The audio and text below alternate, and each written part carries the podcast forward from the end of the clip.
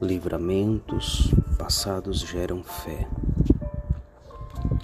1 Samuel 17,37 disse mais Davi: O Senhor me livrou das garras do leão e das do urso, ele me livrará da mão desse filisteu.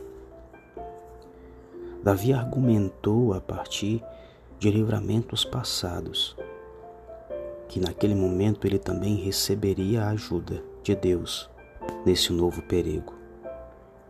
Em Jesus, todas as promessas são sim, e assim serão, para a glória de Deus, por nós e, portanto, as antigas condutas, ações de Deus para conosco serão repetidas. Lembremos-nos das antigas benignidades do Senhor daquilo que o Senhor já fez por nós, tanto para nos livrar como para nos abençoar. Não poderíamos esperar ser livrados noutro tempo por nossas próprias forças.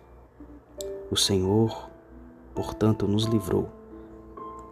Ele, porventura, não nos salvará novamente?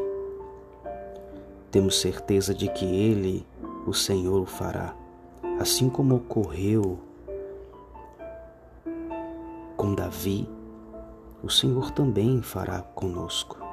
Mas uma coisa aprendemos: Davi não, não fugiu daquela situação do filisteu, muito pelo contrário, ele correu para encontrar o seu inimigo.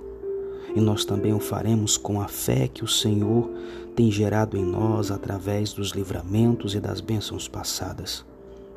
O Senhor esteve conosco, Ele está conosco e nos disse: De maneira nenhuma te deixarei, nunca jamais te abandonarei. Por que tememos? O passado por acaso foi um sonho? Não, não.